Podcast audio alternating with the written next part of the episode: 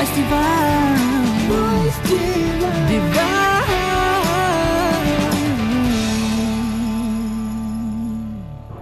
इश्क हकीकी में बस एक ही असूल है।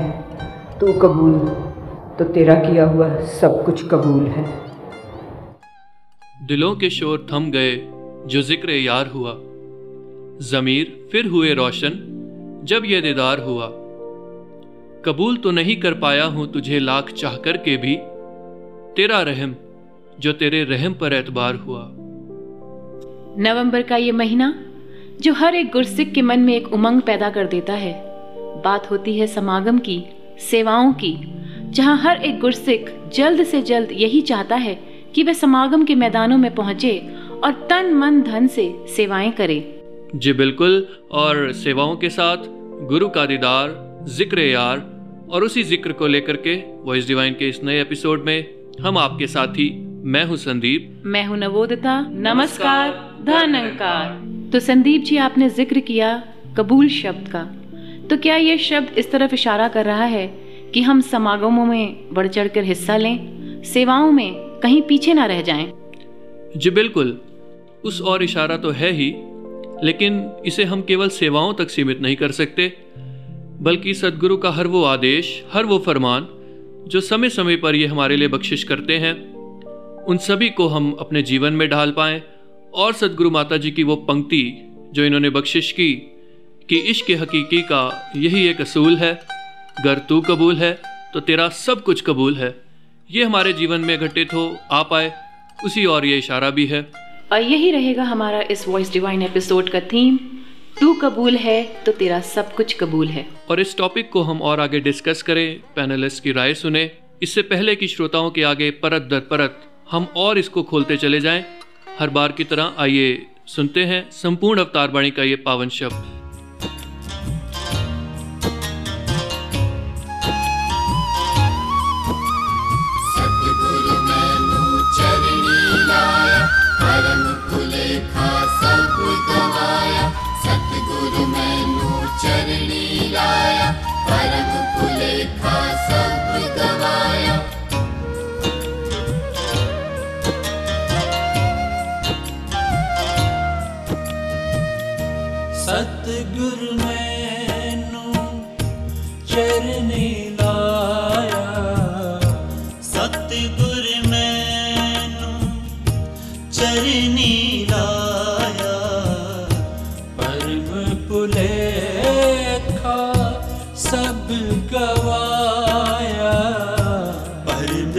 सुलेखा सब गवाया सतगुरु में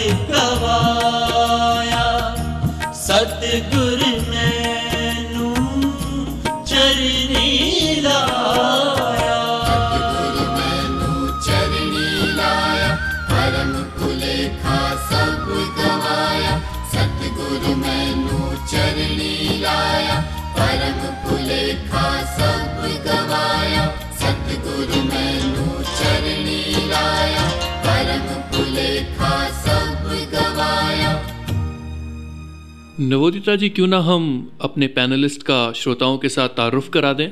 जी स्टूडियो में है आज गौरव मल्होत्रा जी जो कि एक फाइनेंशियल एडिटर हैं in an MNC we welcome you Gaurav Malhotra ji धनंकार जी। धनंकार जी। और गौरव जी के साथ इस टॉपिक पर अपने व्यूज़ रखने के लिए पूजा उत्रेजा जी हमारे साथ मौजूद हैं जो कि बैंगलोर से हैं। हालाँकि पूजा जी बहुत सी कंपनीज़ का हिस्सा रही हैं लेकिन right now she is a home maker Pooja ji we welcome you धनिकार जी। तो इस टॉपिक पे आते हुए गौरव जी आपसे ही मैं पहला सवाल रखना चाहूँगा कि जो ये शब्द आया सदगुरु माता जी ने बख्शिश की तू कबूल है? इस कबूल का लिटरल मीनिंग क्या है? इस कंटेक्स्ट में अगर मुझे रखना हो कबूल शब्द एज एन इंडिविजुअल अगर मैं अपने पॉइंट ऑफ़ व्यू से देखूँ तो मेरे लिए क्या है कबूल? संदीप जी कबूल शब्द को अगर मैं इंग्लिश में लूजली ट्रांसलेट करूँ तो ये एक्सेप्टेंस शायद कहा जा सकता है। जी जी। एक बारी कहीं पढ़ा था कि there is no flaw in the master plan कि मेरे जीवन में जो कुछ भी घटित हो रहा है वो हो रहा है और मुझे उसको मानना है यही एक्सेप्टेंस है। कि गो विद द फ्लो जैसे अंग्रेज़ी में कह देते हैं कि जो हो रहा है बहाव के साथ बहते चलो चलते चलो यही एक्सेप्टेंस कबूल ध्यान में आ रहा है। लेकिन अक्सर ऐसा देखा जाता है कि एज एन इंडिविजुअल अगर मेरे मन मुताबिक कोई बात हो जाती है तो मैं मान लेती हूँ कि ये कृपा है या एक बख्शिश है। पर अगर वही बात मेरे मन मुताबिक नहीं होती तो मेरा मन रीजंस ढूंढना शुरू कर देता है कि ऐसा क्यों नहीं हुआ। पूजा जी क्या बता सकते हैं कि ऐसा क्यों होता है? एक थॉट प्रोसेस क्यों ट्रिगर होता है? जी निबोधिता जी इसका आंसर यही लगता है कि ये एक ह्यूमन टेंडेंसी है कि हमारा दिमाग एक्सेप्टेंस के लिए हमेशा रेजिस्टेंस क्रिएट करता है। जी। और अगर हम अपने बचपन में भी ज़रा झाँक कर देखें तो हमें लगता है कि हमारे दिमाग में कोई ऐसी लॉजिक्स या क्वेश्चंस नहीं आया करते थे ज़्यादा। जिस तरह से हमें बात कही जाती थी हम उसे समझ लिया करते थे और उसी तरह कर लिया करते थे। अभी इसी से रिलेटेड एक मुझे एग्ज़ाम्पल याद आ रहा है। कुछ दिन पहले अ, मैं अपने बेटे के साथ हम शाम को टीवी देख रहे थे। तो उसने कहा कि ममा मुझे कार्टून देखनी है। तो न्यूज़ चल रही थी और बहुत इंटरेस्ट बना हुआ था। तो सोचा कि चलो इसको बेस बना देते हैं सो दैट उसको भी कुछ समझ आ जाए कि क्या हो रहा है। ऑब्वियसली जब तक इंटरेस्ट नहीं आएगा तब तक बात सुनी नहीं जाएगी। तो बात टीवी पे दिखा रहे थे कि किस तरह से दो मुल्कों के बीच में कुछ तनाव चल रहा है और उसने पूछा कि ये क्या हो रहा है क्यों हो रहा है। तो आंसर यही आया कि वो चाहते हैं कि ये इस मुल्क का एरिया कुछ उस मुल्क में चला जाए और हम चाहते हैं कि ना जाए ऐसे ही रहे जैसा चल रहा है। तो उसका एक छोटा सा जवाब उसने दिया कि फिर क्या हो गया? रहने दो दे दो जितना चाहते हैं। तो यही लगा कि कितने आराम से उसने बात को कबूल कर लिया। कि कोई बात नहीं उनकी बात मान लेते हैं अपनी बात क्यों ज़ाहिर करनी है या रखनी है? तो यही लगा कि ह्यूमन टेंडेंसी है छोटे छोटे जब हम होते हैं तो हम हर बात को मान लेते हैं ज़्यादा उसके किसी लड़ाई झगड़े में पड़े बिना अपने दिमाग को कोई कष्ट दिए बिना हम उस बात को एक्सेप्ट करते हैं। पर जैसे जैसे हम बड़े होते जाते हैं हमारे दिमाग में हम उस हर बात का लॉजिक ढूँढने लग जाते हैं जिसकी वजह से हम एक्सेप्टेंस से थोड़ा दूर हो जाते हैं। बिल्कुल बिल्कुल। और गौरव जी जैसे अभी हमने सुना पूजा जी ने जब ज़िक्र किया बच्चे का तो एक बात ध्यान आई कि इसका मतलब कहीं ना कहीं समझ से मेरे इंटेलेक्ट से भी इस बात का रिलेशन है कि जैसे जैसे मेरी नॉलेज बढ़ती चली जाती है जैसे जैसे मैं सवाल ज़्यादा करने लग जाता हूँ उतनी ही मेरी एक्सेप्टेंस या एक्सेप्टिंग पावर कह लीजिए वो कम होती चली जाती है। तो यहाँ पर एक और सवाल उत्पन्न होता है कि जैसे आजकल हम देख रहे हैं अगर मैंने एक फ़्लाइट टिकट भी बुक करनी है या एक मोबाइल ऐप अपने मोबाइल में डाउनलोड करनी है तो कुछ टर्म्स एंड कंडीशंस होती हैं उससे पहले और उसके लिए एक बहुत छोटा सा चेक बॉक्स होता है जब हम डाउनलोड कर रहे होते हैं और लिखा होता है कि I agree to these terms and conditions और वहाँ एक लिंक होता है अगर आप लिंक पे क्लिक करें तो सारी टर्म्स एंड कंडीशंस खुल जाएँगी। जी। पर मैं खुद कभी गौरव जी उस पर क्लिक नहीं करता क्योंकि मुझे तो जल्दी होती है डाउनलोड ऐप को डाउनलोड करने की। तो मैं सिर्फ़ उस चेकबॉक्स पे क्लिक करता हूँ और you know I submit that and I download the app या मैं फ़्लाइट की अगर टिकट बुक करनी है तो बुक कर लेता हूँ। जी। मैं कभी देखता भी नहीं कि वो टर्म्स एंड कंडीशन है क्या। ऐसे ही अगर मेरे पास मुझे जो गुरु ने ज्ञान दिया ये जो सदगुरु का ब्रह्म ज्ञान इससे पहले जो पाँच प्रण बताए गए जब पाँच प्रण रखे गए थे तो उनके पीछे बहुत सारी बख्शिशें थी। लेकिन गौरव जी सवाल ये है कि क्या मैंने इसीलिए तो नहीं मान लिया कि ओके मुझे ज्ञान चाहिए आई एक्सेप्ट इट मैंने चेक बॉक्स क्लिक कर दिया. मैंने कभी ध्यान से सुना ही नहीं वो टर्म्स एंड कंडीशंस है क्या? जी। कहीं ऐसे तो नहीं कह दिया तू कबूल है? संदीप जी एक बात ध्यान में आ रही है कि क्वेश्चन पूछना कोई बुरी बात नहीं है। ये ह्यूमन माइंड है इंक्विजिटिव नेचर है। हमें सोच की शक्ति दी है परमात्मा ने। तो प्रश्न करना कोई बुरी बात नहीं है। और एक्सेप्टेंस भी तब तक नहीं आती जब तक बात समझ में ना आ जाए। करेक्ट तो जब बात समझ में आती है तो एक्सेप्टेंस अपने आप आती है। तो इसलिए प्रश्न का अगर सही उत्तर मिल जाए तो एक्सेप्टेंस आने में कोई समय नहीं लगता। जी जी। एक पंजाबी आदमी ने चाइना में चाय की दुकान खोली अच्छा। और उसका नाम उसने पंजाब टी स्टॉल रखा। ओके। तो उसे किसी भले मानस ने कहा भाई तू चाइना में है तू इसका नाम चेंज कर चाइनीज़ नाम रख। हम्म हम्म तो उसने उसका नाम चेंज करके रखा कोसी कोसी चा फूफू करके पी। हम्म, ओके। ठीक है। बात समझ आ गई। लॉजिक आ गया। जी जी। एक्सेप्ट कर लिया। और फिर उसके काम में बरकत हुई। जी जी। जी तो इसका मतलब ये है कि अगर मुझे बात समझ करके एक्सेप्टेंस मेरे दिल से पैदा होगी तो उसका मज़ा ही कुछ और होगा और फिर असल में होगा कि तू कबूल है। तो पूजा जी आपकी तरफ़ बढ़ते हुए ये सवाल अपने आप में तू कबूल है? साथ में एक और सवाल पैदा करता है कि क्या तू नहीं भी कबूल है? क्या ये ऑप्शनल है कि मेरी मर्ज़ी है जी? तू कबूल है या तू नहीं कबूल है? इज़ इट ऑप्शनल जी शुरू में जब ये बात कही गई जब ये बात सुनी सदगुरु के मुखारबिन से तो ये लगा कि वाकई में जब ये कहा जा रहा है सदगुरु जब हमें ये कह रहे हैं कि तू कबूल है तो ये क्या ऑप्शन है मेरे लिए कि मुझे ये बात माननी है या नहीं माननी है? पर जैसे आपने अभी एक एग्ज़ाम्पल दिया वो टिकट वाला कि एंड में जब हम हमें टिकट बुक करनी होती है और जब तक हम उस टिक मार्क को टिक नहीं करते तब तक हम आगे नहीं जा सकते। जी जी जी। और खुद के साथ जो एक्सपीरियंस रहा ज्ञान के बाद भी तो यही लगा कि शुरुआत में तो हमें कोई भी सदगुरु का फरमान आता था तो लगता था कि इस बात को मान लूँ और इस बात को छोड़ दें शायद या मेरे लिए नहीं है।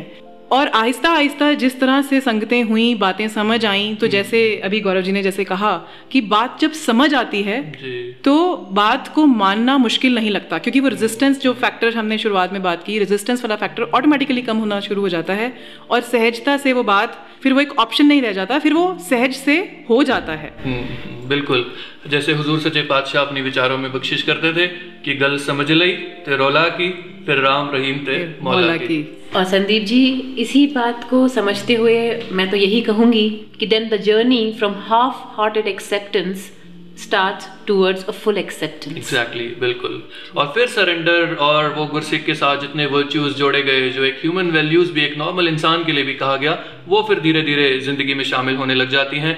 लेकिन इससे पहले हम और इसकी परतें आगे खोलें और इस टॉपिक को आप पैनलिस्ट से और गौरव जी से, पूजा जी से और समझने का प्रयास करें। इससे पहले हम श्रोताओं को एक सुमधुर गीत सुना देते हैं। तो आइए उस और बढ़ें।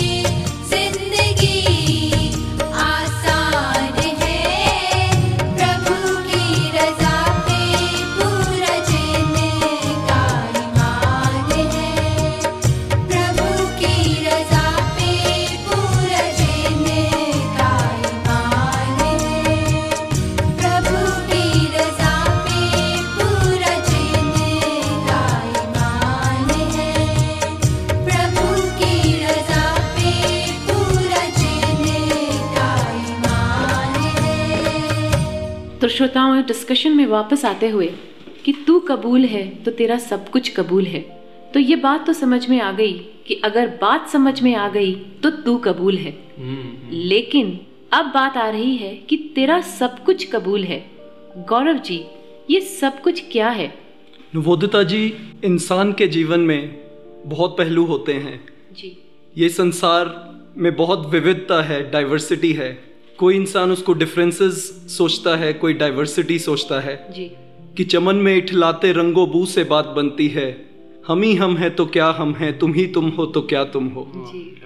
कि डिफरेंसेस ये बात आई कहाँ से? कि अगर मेरी सोच किसी से ना मिले या किसी की सोच मेरे से ना मिले तो वहाँ पर तकरार पैदा होती है। जी, जी। किसी का रहने का ढंग मेरे जैसा ना हो तो वहाँ विविधता पैदा होती है वहाँ तकरार हो सकती है।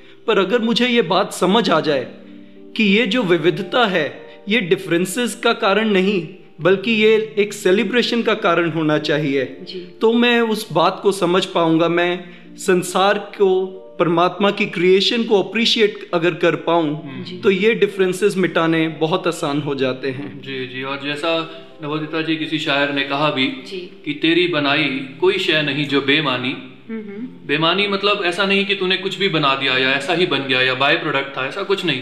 तेरी बनाई कोई शय नहीं जो बेमानी है फूल ठीक तो कांटों में क्या बुराई है? बहुत सुंदर तो अगर मैं फूलों को एक्सेप्ट कर सकता हूँ तो कांटे भी तो तेरी ही क्रिएशन का हिस्सा है। जी।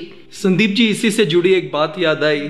अपने भतीजे भतीजियों के साथ एक पार्क में गया तो उनमें से एक के पैर पर कुछ कांटे लग गए। और फिर दूसरी भी वहाँ से निकली भतीजी उसके भी पैर पर कांटे लग गए। तो एक ने कहा हाय मेरे तो कांटे लग गए। और दूसरे ने कहा अरे वाह मज़ा आ गया कांटे मिल गए। क्या बात है। क्या क्या बात। नज़रिया देखिए। जी जी जी। और यही नज़रिया एक्चुअली यही शिक्षाएँ सदगुरु की अगर जीवन में शामिल हो जाती हैं फिर जो ये बात आई तेरा सब कुछ कबूल आसान होता चला जाता है। और पूजा जी हमें पता है आपकी भी लाइफ में एक ऐसा पॉइंट आया जैसे कि मैंने पहले भी श्रोताओं से कहा कि हालाँकि पूजा जी बहुत सी कंपनीज़ के साथ काम करती रही पर जैसे जैसे फिर फैमिली नीड्स या रिक्वायरमेंट्स जैसे जैसे आगे बढ़ी तो इन्होंने वो जॉब छोड़ करके भी एक होम मेकर के रूप में अपना रोल निभाया। तो पूजा जी कुछ तो उस टाइम पर भी आया होगा कि मेरा प्रोफेशन मेरा करियर मैं छोड़ रही हूँ तो कैसे आपने कबूल किया? जी अ, संदीप जी ये बात सच है कि इस बात को जब मन कुछ चाहता है और हमें उसके विपरीत कुछ परिस्थितियों में करना पड़ता है तो हम कई बार हमारा जो मन है वो काफ़ी डामाडोल काफ़ी परेशान होता है। और उस टाइम हमें सदगुरु की वो टीचिंग्स याद तो होती हैं पर हम उस पर अमल नहीं कर पा रहे होते। और बिल्कुल वही बात मेरे साथ भी हुई। बट ये बात ज़रूर मैं कहना चाहूँगी जी। कि इस बात को कबूल करने में मेरी अगर किसी ने हेल्प की तो वो है मेरे सदगुरु। शुरुआत में मैं आपको बता सकती हूँ बहुत इस बारे में चर्चा भी होती थी घर में कि मुझे दोबारा जाने का मन है। और मन परेशान भी होता था कि एक छोटा बच्चा है उसको कैसे छोड़ के जाएँ अभी डे केयर में ना डालें क्योंकि घर में हेल्थ नहीं है कुछ हेल्थ इश्यूज़ कुछ भी ऐसा बहुत कुछ चलता था। बहुत चीज़ों के फैक्टर्स को कैलकुलेट करके यही बात ठीक लगती थी कि ना किया जाए पर मन कहता था कि नहीं दोबारा करियर में जाया जा सकता है और अपने आप को आगे प्रोग्रेस किया जा सकता है। पर जैसे जैसे संगतें हुई जैसे जैसे सरेंडर की टॉलरेंस की सहनशीलता की और अपनत्व की हर सिचुएशन में अपने मन को नीमा रखने की एक पंजाबी का वर्ड है नीमा रखने की कि एक्सेप्टेंस की वो बात जब समझ आई तब ये प्रॉब्लम टाइम के साथ कम होती चली गई और एक पॉइंट ऐसा भी आया कि जब ये लगने लगा कि जो ये तूने किया है वो बिल्कुल ठीक था। तब ये बात क्लियर हुई कि जो तूने अभी तक मेरे साथ ये टाइम निकाला ये बिल्कुल ठीक था। अगर आपने मुझे जॉब से निकाला और आज ये इस अ, सेवा में डाला और कल को अगर दोबारा आप चाहो तो वो आपकी मर्ज़ी होगी। कहने का भाव कि ये इनकी ही अपनी अपना रहम हुआ और ये बात समझी जब संगतें बढ़ी। जी जी। उसके बिना ये बात समझ नहीं आई थी। जी जी। पर जहाँ पे ज़िक्र आया जॉब का आईटी कंपनीज़ का वहीं पे माइंड में एक वर्ड आ रहा है कॉरपोरेट वर्ल्ड आई थिंक जब कॉरपोरेट वर्ल्ड में हम एंटर करते हैं और acceptance is at the lowest level तो हमारे साथ गौरव जी हैं आपने आप एमएनसी में यू आर एम्प्लॉयड तो आप हमें बताएँ कि आप किस तरह से इस कॉरपोरेट वर्ल्ड में ये एक्सेप्टेंस को इम्प्लाई कर रहे हैं उसे प्रैक्टिकली कैसे जी रहे हैं? नवोदिता जी एक्सेप्टेंस तो खैर एक सफ़र है। तो कोशिश यही रहे कि जो जीवन में होता रहे वो एक्सेप्ट होता रहे। पर अपने ऑफ़िस की आपको अगर बात बताऊँ तो मेरा जो मैनेजर है वो एक बंगाली है। मेरे जो कॉलीग्स हैं वो तमिलनाडु से हैं कन्नड़ा से हैं कुछ फ्रांस से हैं इंग्लैंड से हैं बिहार से हैं। तो सबका बात करने का तरीका सबका खान पान सबका नज़रिया क्योंकि सबकी अपब्रिंगिंग अलग है सबके नज़रिए भी अलग हैं। तो इस माहौल में अगर कभी कुछ तकरार हो या डिफरेंसेस हो तो उसमें ये नहीं सोचना कि वो जो ओपिनियन दूसरे की आ रही है वो मेरे से कमज़ोर है। उसमें यही ध्यान होता है कि step into the other person shoes कि वो ऐसा क्यों सोच रहा है। अगर मैं ऐसे कोशिश करके सोचता हूँ कि ये ऐसा क्यों सोच रहा है तो मेरे को कुछ वो बात समझ में आने लगती है। और कई बार तो ऐसा भी हुआ कि बात बिल्कुल भी समझ में नहीं आई तो ये ज्ञान बीच में आ गया। तो ध्यान आ गया कि अरे ये तो परमात्मा का बनाया ही इंसान है। ये तो जो सदगुरु बाबा जी ने मुझे ज्ञान दिया है ये तो उसी ज्ञान की एनर्जी से ये भी बोल रहा है। तो एकदम वो नज़रिया बदल गया संदीप जी। और ऐसे लगा कि जैसे ये तो नर पूजा नारायण पूजा वाली बात कि मेरे को इसकी बात माननी है वो फ्लो में जाना है मेरे को तकरार नहीं करनी है। और उसमें एकदम वो मज़ा भी आया बात समझ में भी आई क्योंकि वो एक स्पिरिचुअल एंगल वो उसमें जुड़ गया। तो माने तो बिन सदगुरु की शिक्षाओं के संभव नहीं कि एक इंसान इतनी सारी डाइवर्सिटीज के साथ, इतने सारे डिफरेंसेस के साथ सबको एक साथ लेकर के और प्रभु की इच्छा मानते हुए आगे बढ़ पाए खुशी खुशी बढ़ पाए, ये आज के समाज में संभव लगता नहीं। और अगर ऐसा हो पा रहा है तो जैसा आपने कहा, जो इनका दिया हुआ ज्ञान है, जैसा हमने पहले भी डिस्कस किया, जब गुरु को कबूल किया, गुरु के ज्ञान को कबूल किया, फिर इनका सब कुछ अपने आप एक एक करके एक एक करके कबूल होता चला गया। और पूजा जी यहीं पर एक अगला सवाल भी उठता है जी। कि जहाँ एक और एक ये एंगल है कि अगर तू कबूल तो तेरा सब कुछ कबूल है। वहीं हुजूर बाबा जी की एक बात याद आती है कि अगर मैं किसी पेंटिंग की तारीफ़ कर रहा हूँ तो वो डायरेक्टली या इनडायरेक्टली पेंटर की तारीफ़ है। और वैसी वर्षा अगर मैं उसी पेंटिंग की कहीं मैं बुराई कर रहा हूँ मुझे अच्छी नहीं लग रही है मैं कह रहा हूँ ये क्या पेंटिंग हुई? तो इसका मतलब मैं पेंटर की बुराई कर रहा हूँ। जी। तो अगर मुझे इसका किया कबूल नहीं है इसकी कायनात कबूल नहीं है तो कहीं इसका मतलब ये तो नहीं कि सवाल इसकी मौजूदगी पे या इसके कबूल होने पर है? जी संदीप जी अ, ये बात अ, अगर हम थोड़ा पीछे चले जाएँ जब ज्ञान हमें दिया जाता है और हमें पाँच प्रण दिए जाते हैं जैसे कि अभी गौरव जी ने भी कहा डाइवर्सिटी को एक्सेप्ट करना तो यही लगता है कि अगर हम उन पाँच प्रणों में ही अपनी बात अगर नहीं मान रहे हैं तो इसका मतलब हम सदगुरु की बात नहीं मान पाएँगे। अगर हम वहीं रुक जाएँगे अगर हम एक्सेप्टेंस नहीं ला रहे हैं जैसे कि शहनशाह बाबा अवतार सिंह जी ने अवतार वाणी में लिखा है अवतार जे पंज प्रण ना मनिए ता शब्द बोधवी होंदा नहीं। जी जी जी। तो हम वहीं से इस बात को ले सकते हैं कि सदगुरु को पूरी तरह एक्सेप्ट नहीं कर रहे हैं या सदगुरु की शिक्षाओं को हम पूरी तरह कबूल नहीं कर रहे हैं। संदीप जी डाउट करना शक करना बहुत आसान है। जीवन को अगर सुलझे हुए तरीके से जीना है तो समझना पड़ेगा। क्या बात है? जी। 1973 बाबा गुरबचन सिंह जी महाराज की हुजूरी में मसूरी कॉन्फ्रेंस हुई। जी। उसमें हुजूर ने इंग्लिश मीडियम सत्संग की स्थापना का ज़िक्र किया आदेश आया। बिल्कुल।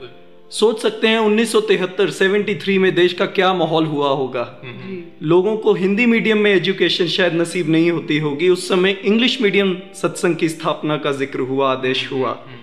और उस टाइम शायद बहुतों ने शायद ऐसे सोचा भी होगा कि हम अभी हिंदी की या पंजाबी की और वर्नैकुलर लैंग्वेजेस की संगतें बढ़ाएँ। अभी शायद अंग्रेज़ी की हमको ज़रूरत नहीं है। बिल्कुल, बिल्कुल। और आज अगर हम देखें तो जो हिंदुस्तान में भी और बाहर के मुल्कों में भी जो इंग्लिश मीडियम सत्संग का जो विस्तार हुआ है क्योंकि वो सदगुरु विजनरी होता है जी जी। वो पारदर्शी होता है। मुझे जो दिख रहा है वो अब तक दिख रहा है। मैंने एक से दो दो से तीन तीन से चार डॉट्स कनेक्ट की जो मेरे जीवन में हुई।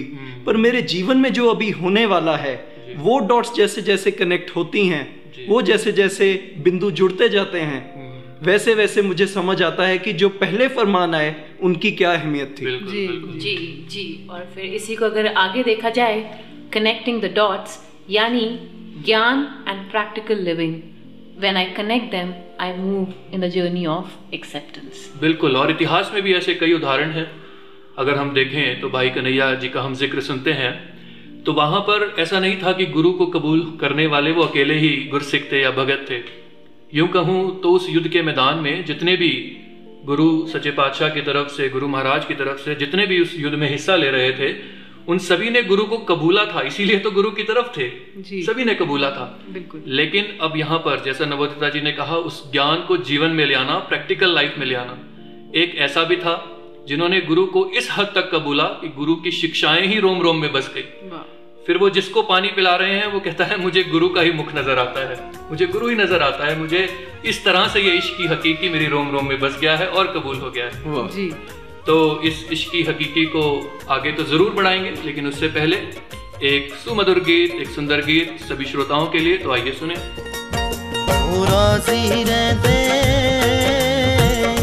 साहिब दिया जो मन दे रहते ਸਾਹਿਬ ਦੀਆਂ ਜੋ ਮੰਨਦੇ ਉਹ ਰਾਜ਼ੀ ਰਹਿੰਦੇ ਸਾਹਿਬ ਦੀਆਂ ਜੋ ਮੰਨਦੇ ਉਹ ਰਾਜ਼ੀ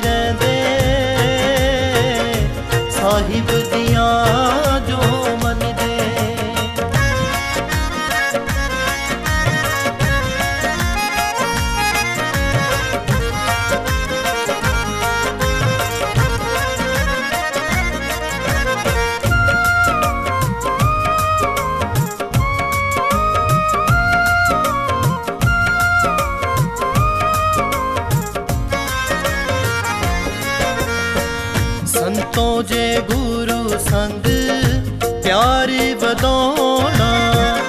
ਇਹਨਾਂ ਭਗਤਾਂ ਨੂੰ ਵੀ ਪੈਸੀ ਦਿਲ 'ਚ ਵਸਾਣਾ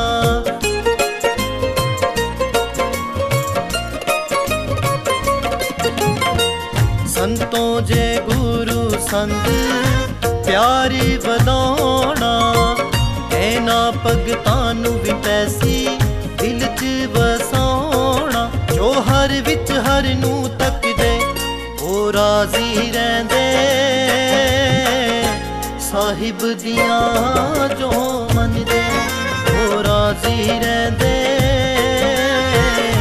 ਸਾਹਿਬ ਦੀਆਂ ਜੋ ਮੰਨਦੇ, ਉਹ ਰਾਜ਼ੀ ਰਹਿੰਦੇ। ਸਾਹਿਬ ਦੀਆਂ ਜੋ ਮੰਨਦੇ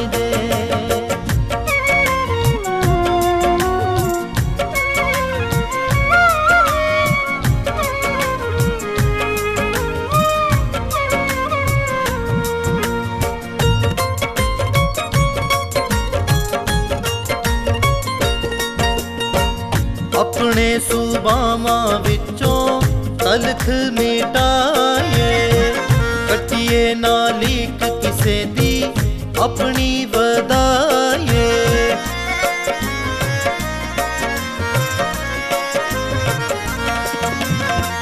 ਆਪਣੇ ਸੁਬਾਵਾਂ ਵਿੱਚੋਂ ਤਲਖ ਮਿਟਾਏ ਕੱਟੀਏ ਨਾ ਲੀਕ ਕਿਸੇ ਦੀ ਆਪਣੀ ਵਧਾਏ ਜੋ ਮਨ ਮਤੀਆਂ ਨੂੰ ਛੱਡ ਦੇ ਉਹ ਰਾਜ਼ੀ ਰਹਿੰਦੇ। ਸਾਹਿਬ ਦੀਆਂ ਜੋ ਮੰਨਦੇ ਉਹ ਰਾਜ਼ੀ ਰਹਿੰਦੇ। ਸਾਹਿਬ ਦੀਆਂ ਜੋ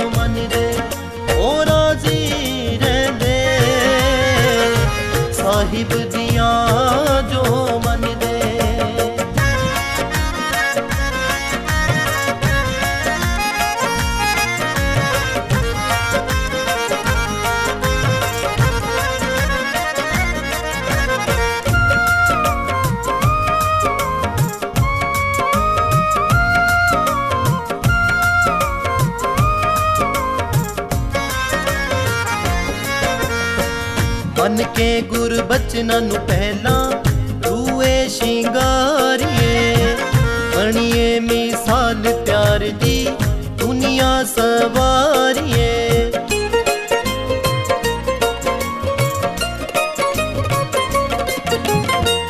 ਮਨ ਕੇ ਗੁਰ ਬਚਨਾਂ ਨੂੰ ਪਹਿਲਾਂ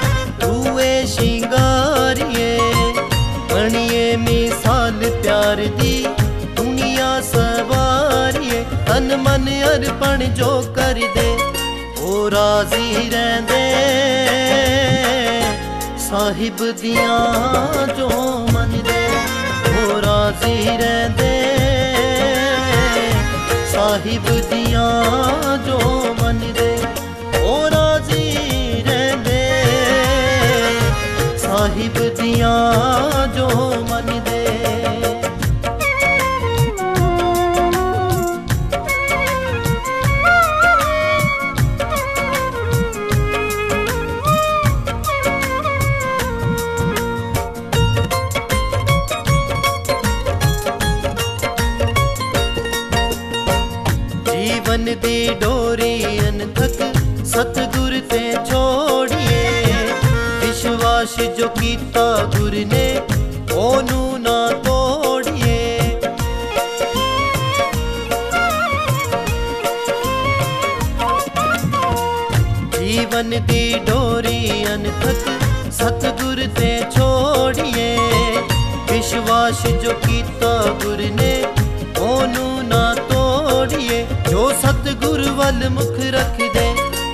ਰਾਜ਼ੀ ਰਹਿੰਦੇ।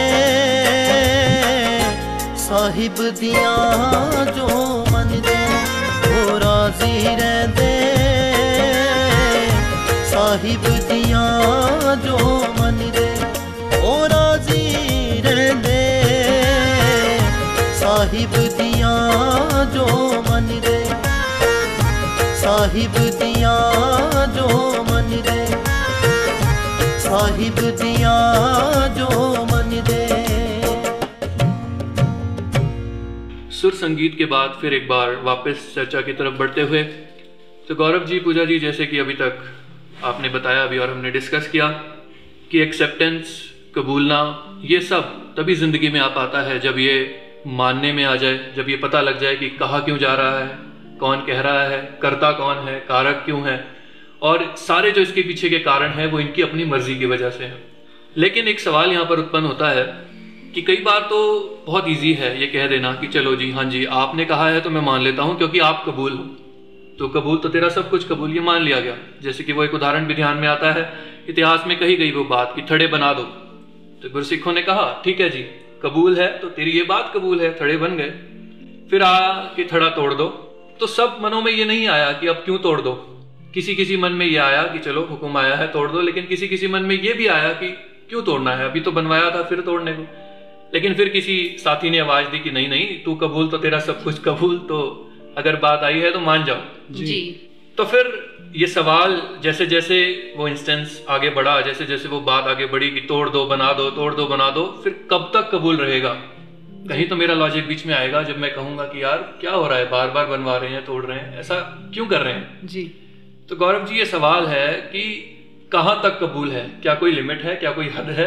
कहीं मैं अपने आप को सीमित रख सकता हूँ कि चलो यहाँ तक कहोगे तो कबूल है इसके आगे नहीं मानूँगा। संदीप जी इसका उत्तर प्रश्न में ही लगता है छुपा हुआ है। जी। जैसे आपने कहा कि सब कुछ हम्म, उस पर कोई कंडीशन नहीं है कि इस जगह या उस जगह या इस समय नहीं या उस समय नहीं। सब कुछ हर जगह हर स्थिति में हर परिस्थिति में।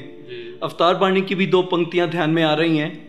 कि सिख गुरु दा कुछ ना मन्ने हर खानू ते सोगा नू मन के सब कुछ ही दात गुरु दी सब कुछ जी जी भोग रहा है भोगा नू वाह, इसमें चाहे वो बुरा हो मेरे अनुसार या मेरे अनुसार अच्छा हो वो दुनिया की नज़रों में शुभ हो या अशुभ हो उससे सरोकार नहीं है कि सिख गुरु दा अगर मैं गुरसिख हूँ तो सब कुछ सब कुछ जी जी वही बात तू कबूल तो तेरा सब कुछ कबूल। है और जैसे कि गौरव जी ने हमें बताया भी कि एक्सेप्टेंस एक सफ़र है।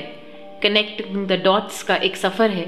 तो ये एक स्टेप बाय स्टेप प्रोसेस है जहाँ पे शायद किसी भी स्टेप को स्किप करने की कोई गुंजाइश नहीं है। जी नवोदिता जी ये बात सच है कि ये एक स्टेप बाय स्टेप प्रोसेस है कनेक्टिंग द डॉट्स वाला जैसे आपने कहा। और हर स्टेप को अगर हम इन टोटालिटी अगर कम्प्लीटली इसको हम एक्सेप्ट नहीं करेंगे, जैसे कि एक बार मैंने एक संत निकारी पत्रिका में पढ़ा कि मसूरी में बाबा गुरबचन सिंह जी ने एक महापुरुषों को सेवा दी जी। कि उन्होंने एक ढलान पे कुछ कंस्ट्रक्शन कुछ रेनोवेशन का काम करना था। और शुरुआत में उनको काफ़ी दिक्कत लगी कि ये मैं कैसे करूँगा? जैसे उन्होंने ही ये खुद आर्टिकल लिखा हुआ था कि मुझे बहुत डर भी लगा क्योंकि वहाँ पे गिरने का भी डर था नीचे बहुत बड़ी खाई थी। पर आहिस्ता आहिस्ता उन्होंने कहा कि जब ये मैंने शुरुआत में तो मुझे बड़ी दिक्कत लगी पर आहिस्ता आहिस्ता जब मैं ये करता गया तो आज मुझे अच्छा लगता है और जब भी कोई ऐसा काम करना होता है तो मुझे ऐसा लगता है कि मुझे कोई मुश्किल नहीं आती। और खुद को उन्होंने यही कहा हुआ था कि इस बात में अगर आज शालीनता मुझे हासिल हुई है तो सिर्फ़ और सिर्फ़ क्योंकि सतगुरु की वो विजन थी और सतगुरु ने मुझे वो दिशा दी और उनको कहीं भरोसा था कि ये मैं काम कर सकता हूँ तो उन्होंने मुझे ये सेवा दी। और ऐसे ही मुझे भी लगता है कि जब हम लाइफ की प्रोसेस में से गुजर रहे होते हैं तो कुछ सर्कमस्टांसेस आते हैं कुछ सर्कमस्टांसेस ऐसे आते हैं कि जहाँ हमें लगता है कि मेरे अकॉर्डिंगली नहीं हो रहा हमारा मन परेशान हो रहा होता है। पर अगर हम गौर से अपने सदगुरु की जर्नी जो हम सदगुरु के साथ जीते हैं जो। जो भी शिक्षाएँ हमें मिलती हैं अगर हम उसे खुशी खुशी एक्सेप्ट करते चले जाते हैं उसी उसी वक्त पर उसी मोमेंट पर जी, जी. तो हम ये सब मानते हैं आप में से सब चारों हम सब ये इस बात की गवाही दे सकते हैं कि हम बाद में जब वो टाइम गुजर चुका होता है हमारे मन में बहुत शालीनता बहुत सरेंडर uh, और बहुत खुशी वाला हमारा मूड रहता है। अदरवाइज़ वो जर्नी जो गुजरी थी वो बहुत मुश्किल गुजरती है। तो आपने जैसे हम सबने अभी ये डिस्कस किया कि हर मोमेंट में खुशी के साथ एक्सेप्ट करना। बिल्कुल और मन चाहा तो नवोदिता जी दुनिया में हर कोई एक्सेप्ट कर लेता है। जी। जी। लेकिन जी। अगर अनचाहा एक्सेप्ट करना हो तो गुरु की शिक्षाएँ काम बिल्कुल आती। हैं। जी बिल्कुल। इसीलिए ऐसा लगता है कि गुरु के रहम के बिना गुरु की बख्शिश के बिना और इनके आशीर्वादों के बिना ये संभव भी नहीं बिल्कुल बिल्कुल। कि ना तो इनको कबूल करना और ना इनका किया कबूल करना। बिल्कुल। तो एक अरदास ही जो मुझे लगता है समस्त मानव परिवार की तरफ़ से अगर मैं यूँ कहूँ खुदा के चरणों में सदगुरु माता जी के चरणों में अगर की जाए तो वो यूँ करी जा सकती है कि मेरी नज़र पे नज़र मेहर बनाए रखना अपने एहसान तस्वर में बसाए रखना कबूल तो नहीं कर पाया हूँ तुझे अब तक तू अपनी महफिलों में फिर भी बिठाए रखना। ये सिलसिला बना रहे निरंतर बना रहे और अपने इस टॉपिक को अपनी इस थीम को अपने इस एपिसोड को कंक्लूड करते हुए एक एक अगर लाइन में एक एक मिनट में अगर गौरव जी पूजा जी आप डालना चाहें तो किस तरह से डालेंगे? There is no flaw in the master plan. वाह बिल्कुल। और साथ ही यही लगता है कि निरंकार को हम पूरी तरह अगर मानते हैं तो हम हमारी कोई सेल्फ इंडिविजुअलिटी नहीं है। जी। और इसीलिए हम निरंकार को अगर पूरी तरह मानते हैं तो तू कबूल तो तेरा सब कुछ कबूल है। जी। और अगर कहा जाए तो बात यही है कि everything is not meant to be understood few things are only need to be accepted वाह वाह जी। एब्सोल्युटली और इसी बात के साथ इसी अरदास के साथ वक्त आ चला है कि हम अपने श्रोताओं को अलविदा कहें अगले महीने तक। और हालाँकि नवोदिता जी जैसे मैंने ज़िक्र किया हमारे बहुत से श्रोता तो इस वक्त भी समागम ग्राउंड्स में सेवाओं का हिस्सा बने हुए हैं। जी, जी। और समागमों पे तो ऐसा मौका सदगुरु हमें बख्शते हैं कि जहाँ एक दूसरे के दर्शन हो जहाँ सदगुरु का दीदार हो वहीं हम मिलजुल करके इनका प्यार इनकी दी हुई बख्शिशों को आपस में बांटते हुए ये प्रमाण दुनिया के सामने रख पाए कि तू कबूल तो तो, तेरा सब कुछ कबूल। कबूल है।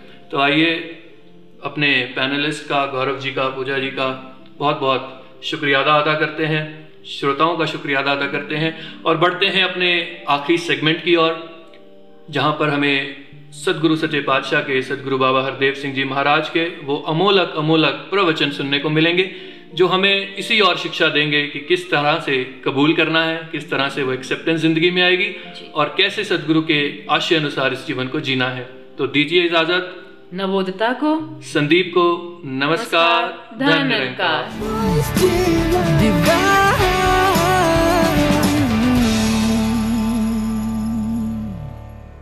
तेरा किया मीठा लागे नाम पदार्थ नानक मांगे।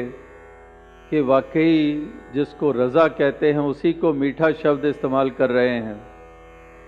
कि वरना तो एक मीठा शब्द कहीं पर जीवन में विपरीत कोई स्थिति आ जाती है।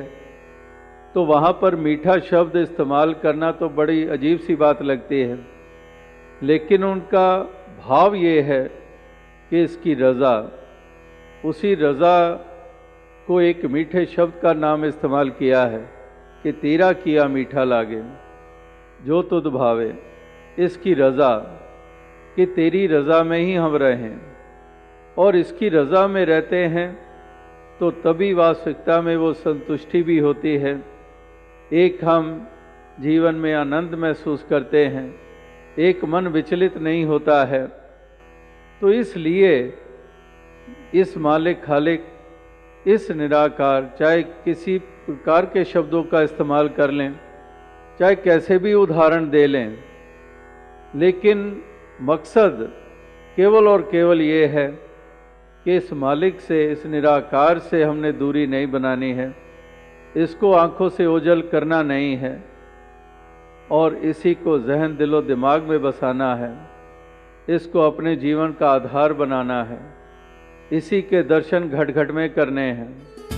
मन के तारों को झंकृत करता निरंकारी रेडियो। आपके लिए लाया है अलग अलग सेगमेंट्स का महकता गुलदस्ता।